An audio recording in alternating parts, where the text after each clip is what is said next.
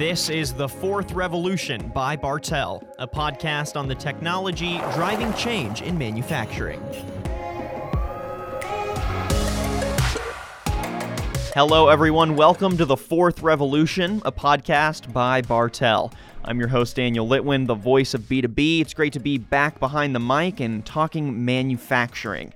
So, today we're having a spiritual successor of a conversation to our podcast with Randy Wolken at MACNY. And on that podcast, we broke down the reality of the manufacturing industry. And that reality is that there is a labor shortage. Unemployment is down and jobs are growing alongside Industry 4.0, but these jobs are staying vacant.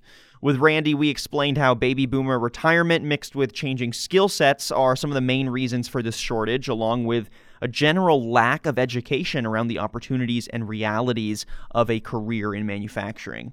Today, we're digging for the solutions. I'd like to welcome Greg Barnett, Senior Vice President of Science at the Predictive Index. Greg, welcome to the podcast. How are you doing today? I'm great, Daniel. Thanks for having me. Absolutely. It's a, it's a pleasure to have you on. Um, and, you know, really, this conversation has been at the forefront of conversations in a lot of B2B, AEC, uh, you know, architecture, manufacturing podcasts because the impact is really hard to ignore.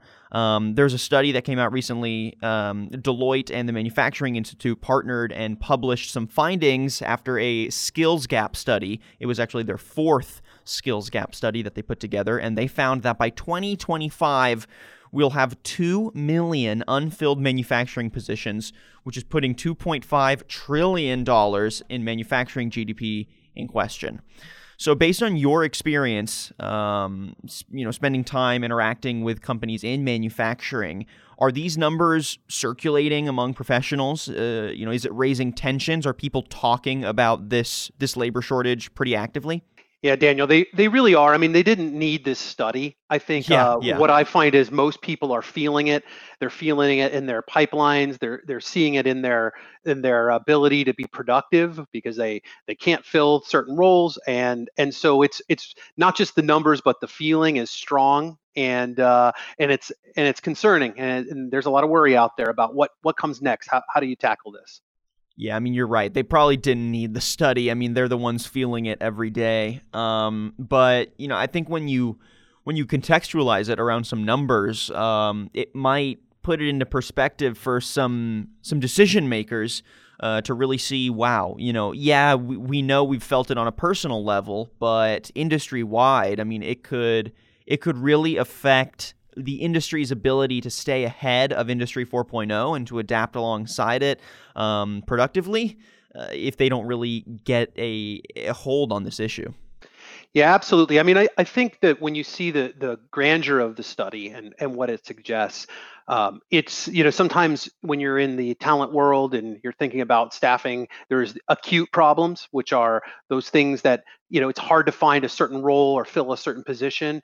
But when you see these numbers it, it shows that it's really a chronic problem and it's something that it needs a, a much deeper uh, set of actions and treatments to get better and it also i mean creates some some fear and some worry uh, you know there there are other industries that that face these types of things and you know i think of things like the you know where the newspaper industry for example i you know there were a lot of people in that world and and they started seeing that there was a new skill set needed to be in the media business and it had to do with the internet and before you knew it you know newspapers have uh, have have lost steam and disappeared and i i think you know these types of things go beyond just the, the worries about the staffing and it's what's the longevity of our businesses if if we can't get people to do these jobs right yeah, I mean, it really goes back to this idea that no industry or no market is safe.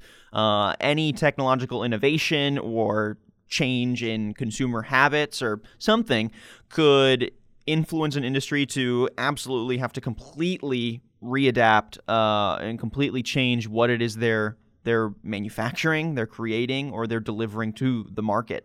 Um, so yeah, no, not to be glum, but uh, no one is safe. So it's a reality in today's economy. Um, but you know there are positives because it it isn't all bleak. You know there are solutions and there are actionable things that the industry can do as a whole.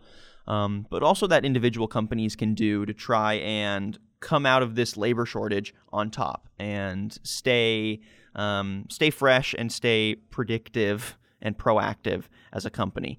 So, uh, of the main reasons I mentioned earlier, um, the big ones were that baby boomers are retiring out of these manufacturing positions. We're also seeing changing skill sets as um, more manufacturing positions require an ability to handle data basically um, you know computer science is basically a, a, a, prerequisite now to enter a lot of these manufacturing positions um, and then same with this this general lack of education around the opportunities and realities of a career in manufacturing of those main three points which of those do you think is the hardest to combat as an industry so I, I, think that right now it, it's it's the image. It's the feeling that um, you know in a world where you see the uh, the tech companies and you hear about these uh, fast-moving, agile uh, you know entities out there that um, a lot of people looking for their their careers just um, it's like an industry image issue. And i feel like that is really one of the the biggest challenges. I think there are people out there with uh, computer skills and and there's ways to learn those things but they're not thinking about putting them to work and using them uh, for good in, for example, manufacturing. So there's sort of this image that keeps people from considering that in the first place, which keeps them off of, uh, you know, actively looking for some of these roles and, um, you know, not being able to replace the boomers that are retiring by bringing in, uh, you know, younger generation or a different generation. Um, again, comes down to this um, general image uh, that that that these roles or that these companies stand for, uh, in contrast to uh, a lot of what you see in the economy today. Which is frustrating because these jobs have, um, you know, a, a lot of security, and especially now that the skill sets are changing and they're adapting to be an integral part of Industry 4.0 and part of this digital transformation that's affecting our economy, there is a lot of demand um, I mean, yeah, we have a, a, a, literal labor shortage, but it, we don't have a job shortage to go along with it. There's actually a ton of open jobs. So, you know, the, the industry is craving talent. Um, and yeah, I, I think you're right. I think it's a shame that there is a general misconception around what a career in manufacturing looks like. Um, and I think that is deterring a lot of young talent from wanting to explore, um, you know, a more evolved career path in manufacturing. They end up turning somewhere else. Yeah, I mean, I've I've spent some time on in, in various companies in their on their manufacturing line, and you know, walking into these rooms that are ultra clean, filled with computers and robots, working at you know a level of efficiency that's absolutely amazing. It's like a it's like a big video game almost when you right. walk inside, and yet you know I still think a lot of the image those images show up from time to time but it just it doesn't doesn't the people aren't connecting that that's a you know the real future is a lot of that mm-hmm. and there's a lot of opportunity there but i, I don't you know i i've been lucky enough to see some of these uh, examples and and been kind of wowed by them but i don't think that it's quite as as broad uh, you know people aren't seeing it as as much as i've gotten the chance to do for example and then, of those three challenges we mentioned, which do you think is the easiest to combat for the industry as a whole? I believe that you know teaching people skills is where the easiest area is to combat. I mean, nowadays the availability of of of learning both online and in different formats is is plentiful. Um, I think that you can hire great people who can learn fast, who are going to be motivated and great workers. Uh, and it's really about giving them the tools to learn. And in fact, in most studies, it shows that people really like to learn. I mean, they want to grow, they want to develop. And so I think tapping into that uh, skill development um, and finding avenues to get people, um, you know, in the game, involved, uh, learning, giving them those new opportunities to grow with these skills is is something that a lot of companies can do. I, wouldn't say easily, but it's it's definitely uh, the least tension spot to go at it. But who really has the the burden of responsibility um, for creating those educational opportunities? You know, does it fall back to primary or secondary uh, education, like as early as middle school or high school for some of these younger students? Does it fall to um, you know the higher education institutions to promote these careers, um, you know, um, in a more focused manner? Does it fall to the employers? You know, does it fall to organizations within the industry to create their own opportunities for certification and professional development? Uh, you know, what, what's your opinion? Who really needs to take charge of this educational um, this educational drive? Yeah, I think if we talk about education, especially college and some of the, the later opportunities, that would be a more important place for the you know the industry to make sure that people are connecting what they're learning with the potential for what they could do in, in the industry. Um, but I I think that the the organizations and the industry as a whole um, have a real opportunity to create uh, the type of um, learning environment, to the type of learning tools, uh, the certifications that you speak of in a way that is potentially linked to how you know you can have a really successful career. So, for example, I mean, just outside the box, why is there not a uh, industry, you know, manufacturing industry learning uh, they uh, set up that's completely free that is uh, kind of multiple classes. I mean you see the the uh, online free classes everywhere. Why not develop a really rich curriculum uh, as an org, you know, as an industry group that can get people certified and experienced in everything with the promise of, uh, you know, a little bit of uh, marketing about the way in which the career that if you do this, you there's great salary, there's great opportunity, there's great growth.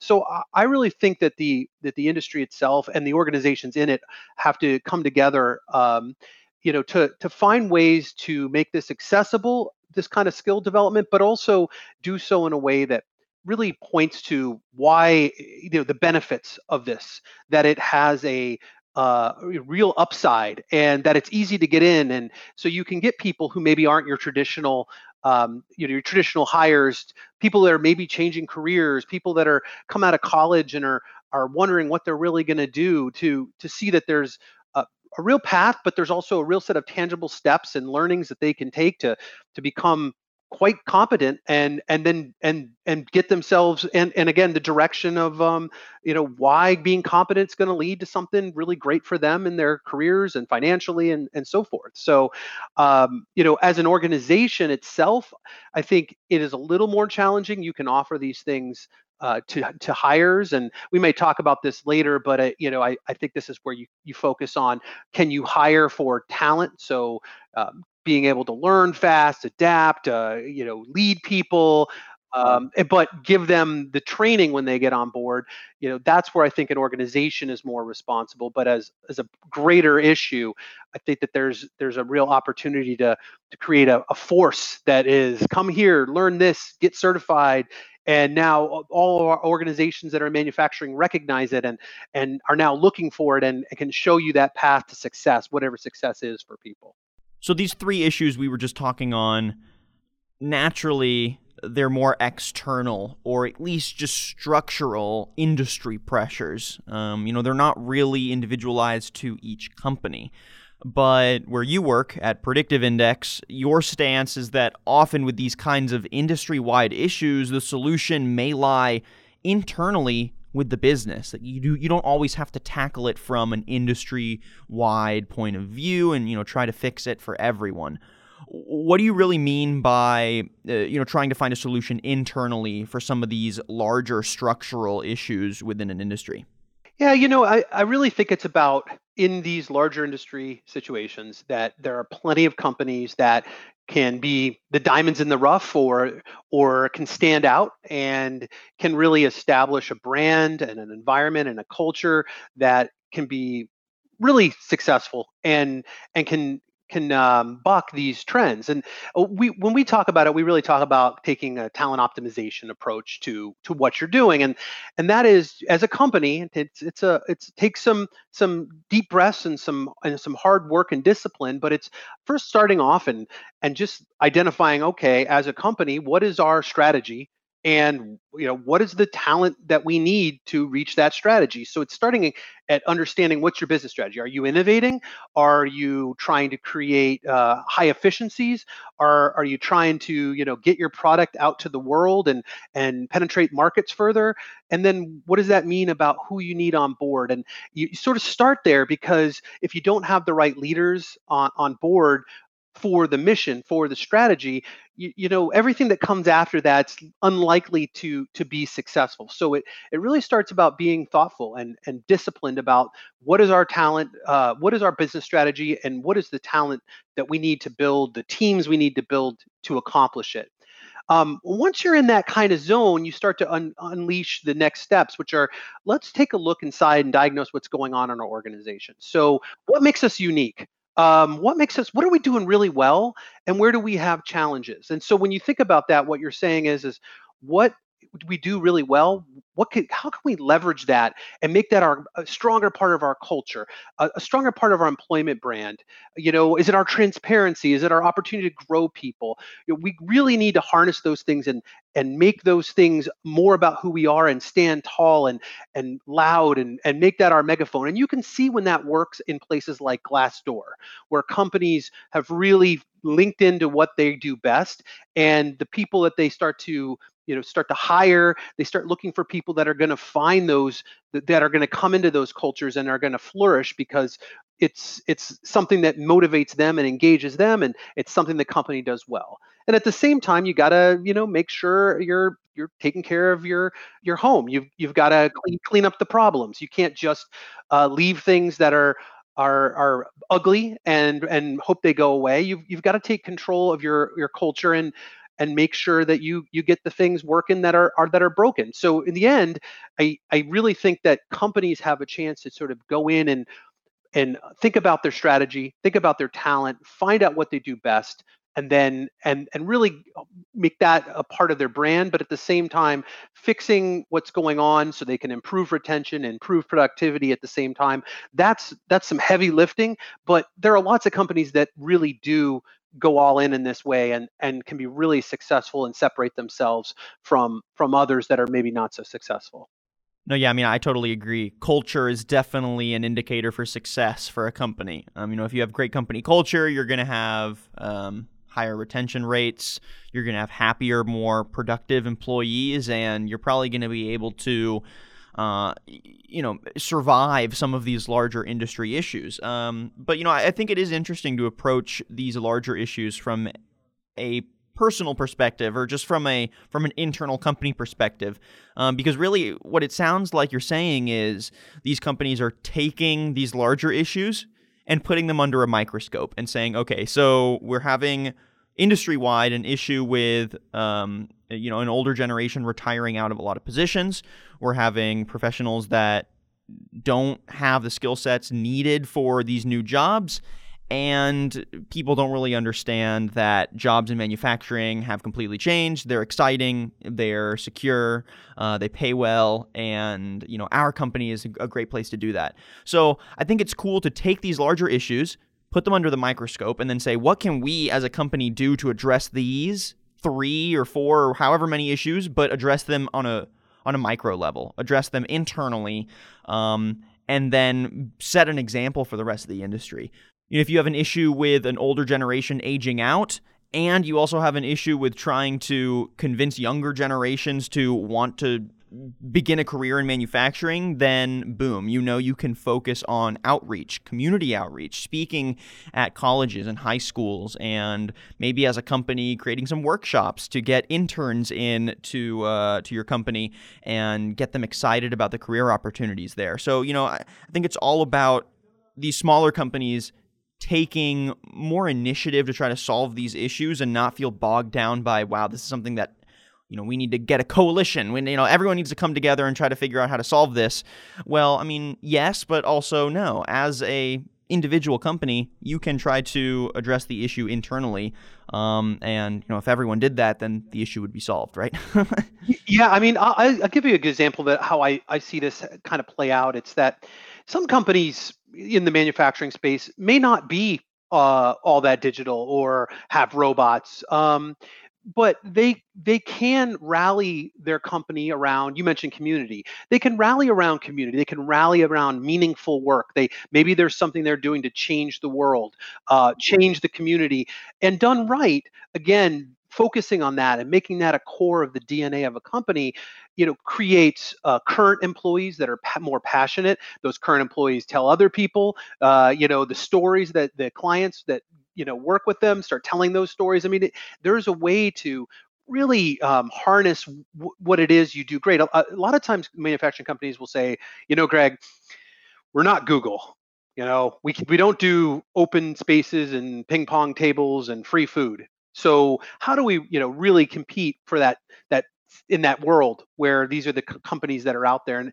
again, I think it, it comes down to finding out what's unique about who you are as a company, um, making sure that you take care of your blemishes too. So you're not, you know, uh, pretending you have to be genuine in what you do and and being proud about it and being loud about it and making it part of what's internally great and it it help and that becomes part of what's externally great and so that that starts to keep you it, internally great keeps retention up uh, the externally great, uh, you know, gets the people to say, "Hmm, that's I have never thought of working there, but it sounds it sounds fascinating. It sounds like they're doing great things. People seem to love it, and that's how you individually as a company really, I think, supercharge some of this.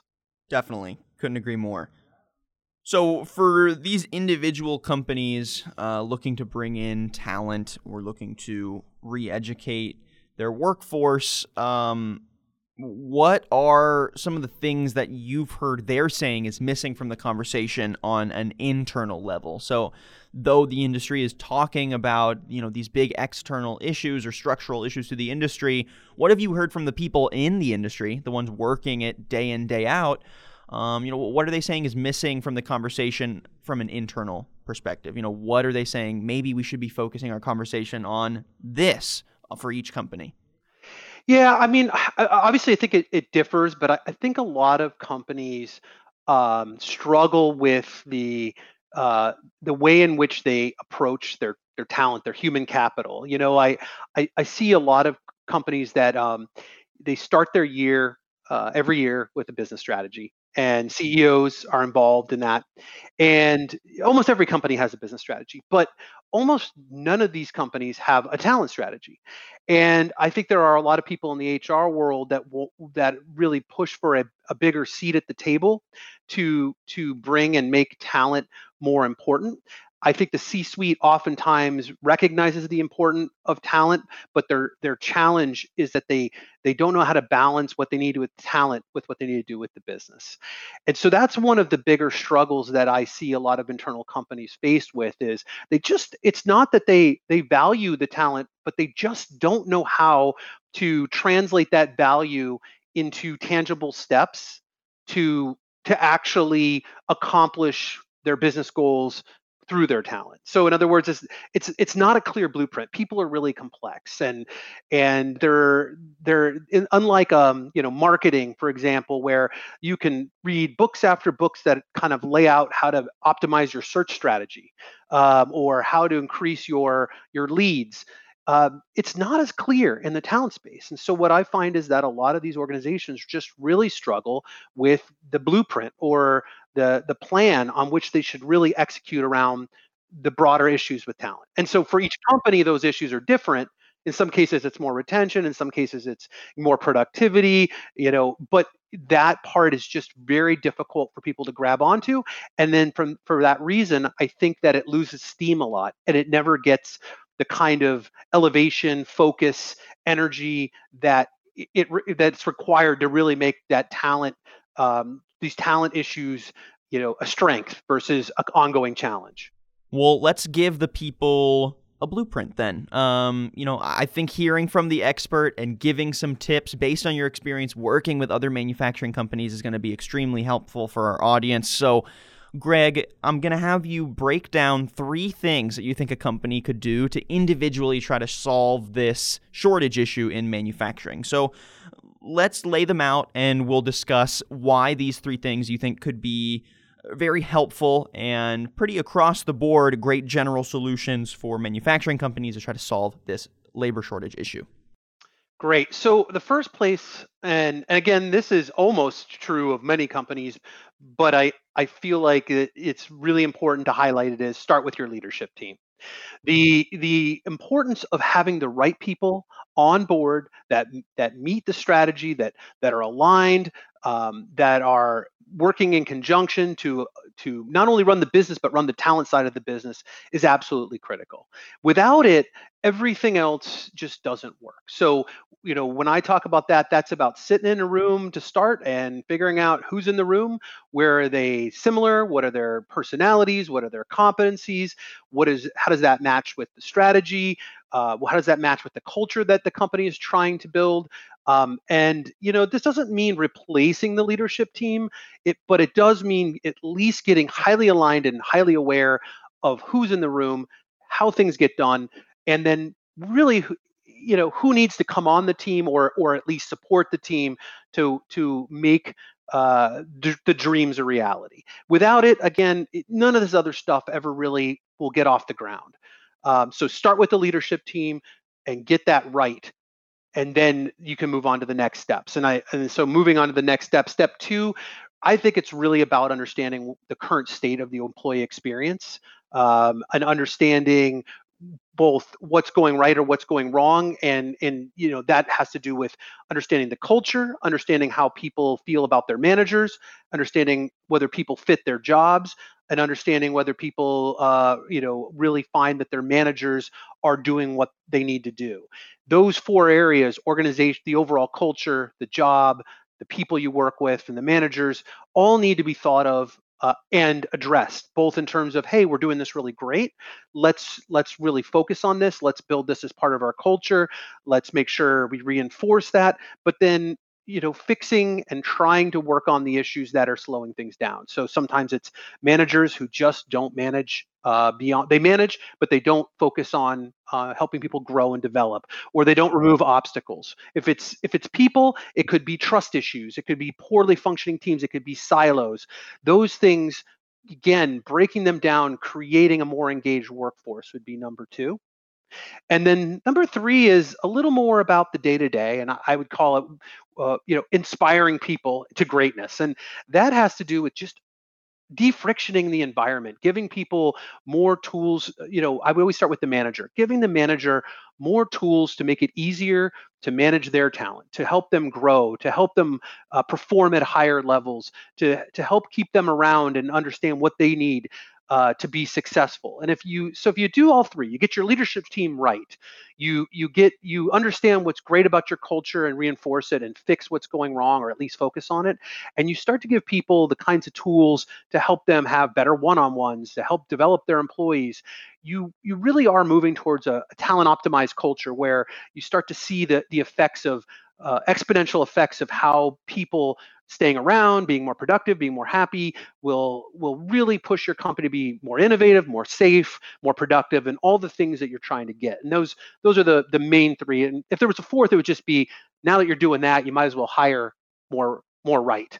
Uh, sorry, you said three, but now that you're in the next place, it's okay. Now, what do we need to do to hire the right people to fit what we're doing? We know who our culture is. We know how our managers are either good or bad. So now let's start to focus and and and bring in new talent that's going to support our initiatives, our strategy, our talent blueprint, and go from there. So the first is designing your leadership team to meet the strategy, um, alignment, awareness, uh, focus, the second is diagnosing your organization's culture, how well the jobs, the, the managers, the people, and the organizational cultural issues are strong or weak, and where you need to reinforce and, and where you need to fix. And third is sort of, I call it inspiring, but it's really about uh, giving managers and, and all employees the tools to better relate, better communicate, break down silos, and work better together uh, or work better in their jobs. Greg, have you seen any of those three applied in a unique way in the manufacturing industry specifically to try to solve their labor shortage issue, you know, having all these skilled positions open but not finding the talent to fill them. Yeah, I have, and um, obviously I'm not going to name names, but um, you know, one of the companies that I've worked with, um, you know, it's not a very um, political. It's not a uh, an organization that most people would find the work attractive. Uh, it's you know it, it's it's kind of dirty. Uh, you know it's it's not very mechanical. There's a lot of heavy labor. Um, but you know what they've what they've done is really step back and say, all right, well, um, our company is is needing to grow um, by by being more um, you know by providing better service basically. And so we they realized that to really to really grow they needed to provide higher quality products so less defects and and better service. And that meant more quicker turnarounds on things. So you know they spent the time evaluating their leadership team. They realized that at the top that they had a group of people that were very focused on um, kind of structure they were very detailed and very structural but they didn't really have anybody that was pushing uh, the the um, the people side of the business. So they were all really good about the technical side of the business, but they really weren't very focused on the people side of the business. So they they started to create new initiatives and and bring on a couple new people that uh, personality wise and competency wise were more geared towards thinking people first and giving them a bigger seat at the table. And from there, it just sort of started to flow. They were able to do um, some analyses to show that where people in in um, in uh, plants where people were more engaged, they were more productive and had fewer safety problems. Well, once they saw that, they started to really uh, up their their focus on the things that were going right in the good plants and bringing them to the you know the less good plants. Uh, funny thing was is that in this case, some of the things weren't very higher order. Um, they were things like the air conditionings didn't work well in some of the plants, and it was just you know it was kind of a thing that people weren't weren't paying attention to and within a year of just focusing on something like let's invest in better heating and ventilation and air conditioning um, they were able to see inc- improvements in in in productivity and in safety just from those little things. And that that came from the diagnosis part of things. And then you know they what they started to do was work on smaller ways to get managers to provide one-on-ones in a more structured way. They um, provided career guidance uh, uh, tr- uh, coaching to managers to help them um, not only have better discussions with their employees, but also to be more aware of, of the kinds of opportunities in the organization. And really, that company went from being uh, a fairly poorly engaged uh, company that not a lot of people wanted to work at to a, a company that uh, you know has has no problem filling their shortage problems today. Um, and I think the, the last part of what it was is all of this was wrapped in meaning, meaning the company leaders, when they got together and they went through this process, they started to realize that what was super important was to have um, their their employees, their leaders, everybody rallied around the, the meaning of how this company uh, the vision, the mission of this company as the focal point of why they were making changes, why things were great, and and it became a rallying cry. And and the people on the outside saw that rallying cry and said, "I want to be part of that too." Right. Yeah, I mean, basically, companies are realizing they need to to be more populist, um, yep. and I I love that because I think this younger generation, um, whether we're talking millennials or we're talking Gen Z, but this next wave of the workforce values different things in their career. Uh, you know, they're really looking for jobs that are going to bring meaning to their lives, that are going to, um, you know, not feel like just being a cog in a larger machine. You know, they want to feel like their position in the company has value and they have a voice at the company and you know they're crafting something of importance. And so i think that focus um, is is really important because manufacturing often I think gets mischaracterized as an industry where most of the positions are just cogs in a larger machine, um, and that people are there to fulfill a task, and it's very technical, but it's very structural, like you said. There's not a lot of room for creativity or for someone to find passion in, uh, you know, the the piece of the process that they're working on. But with a with a facelift and a, a restructure to the industry, uh, which is going to have to start with individual companies, I think we can change that narrative. Um, and it sounds like what the predictive index is doing and the, the advice that you're giving to other companies is right in that lane. It's you know, it's time to restructure the culture at your company and find ways to make it employee centric, give them a voice, find meaning for them in their position, and make it so that, you know, they want to not, only not leave, but also find other people that now are interested in starting a career in manufacturing. So, yeah, it really does boil down to the culture, which I guess is interesting. You know, after all these issues which seem so structural, I really do think the the solution does boil down to culture. You know, it, it's funny. I, I use us as an example. I know we're not in manufacturing, but as a company, we're a 60 year old company that was really a, basically had a personality assessment, a good one, but 60 year old family run company.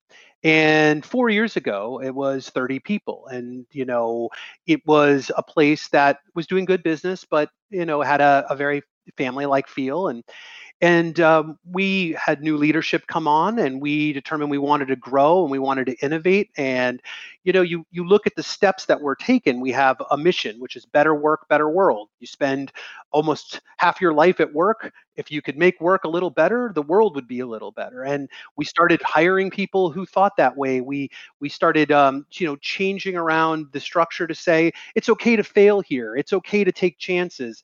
Um, we have a you know a mission around that, and we're now from 30 people. Four years later, we're at 160 people, and we won some Glassdoor awards as top places to work. And you know, it was a huge cultural transformation that went from being you know what would be seen as more of a formal family-run business to it's a Boston-based tech software company. And so when I look at some of the um, the companies that I've worked with, one of my favorites was it's not quite manufacturing, but it was a slaughterhouse. Um, I went and had to do a site visit. It was probably the most uh, memorable site visit I've ever done. It was brutal. Um, but in talking to the people there, I mean, they loved it there. And they loved it because it was a family. That was one of their cultural elements. They loved it because they were feeding the world. They they were behind the new, you know, bringing great uh, product to the world to feed them to stay alive. Um, you know, they they harnessed those kinds of images and those things and found the people that would would you know love it and they continue to just excel because in their niche they found their culture their mission their their values and they and they didn't run from them they made them their own and it and it's where they are today as a quite a successful company I love it. You you learn from the best, which is yourselves. you do. You take your own medicine. You know, I mean, yeah, it's, yeah. It's it's not always easy. I think the one thing is is it takes just like finance strategy every year, the amount of time that goes into business planning for a lot of these companies, it takes the same amount of effort. And so for us and for some of our our clients that are really good at this, I mean, you you really have to give it a hundred percent or more. It takes putting talent on the board level discussions and making it a part of every management meeting and and you know opening up the discussions and and having the real hard ones about what's going right and wrong it doesn't happen by uh, tactical steps it, ta- it takes heart it takes discipline and it takes a lot of energy but the payoff is big and that's that's what companies i think don't always get a chance to do and again because i don't always think they know what to do with the complex world of talent. Yeah it's definitely a minefield to navigate but with the team at predictive index i know your mission is like you said better work better world. So those small steps finding ways for each company to improve its culture I think will contribute to larger structural changes for any industry, but specifically for manufacturing. So, again, Greg, thank you for joining us on the podcast. It was a pleasure getting to chat today and break down your thoughts on this labor shortage in manufacturing, but not just focusing on the issues, but focusing on what could the solutions be. We broke those down. I feel like we got some great insight from you, and I'm looking forward to getting you back on again soon. If people want to learn a little bit more about Predictive Index and about what you do at the company, where should they go?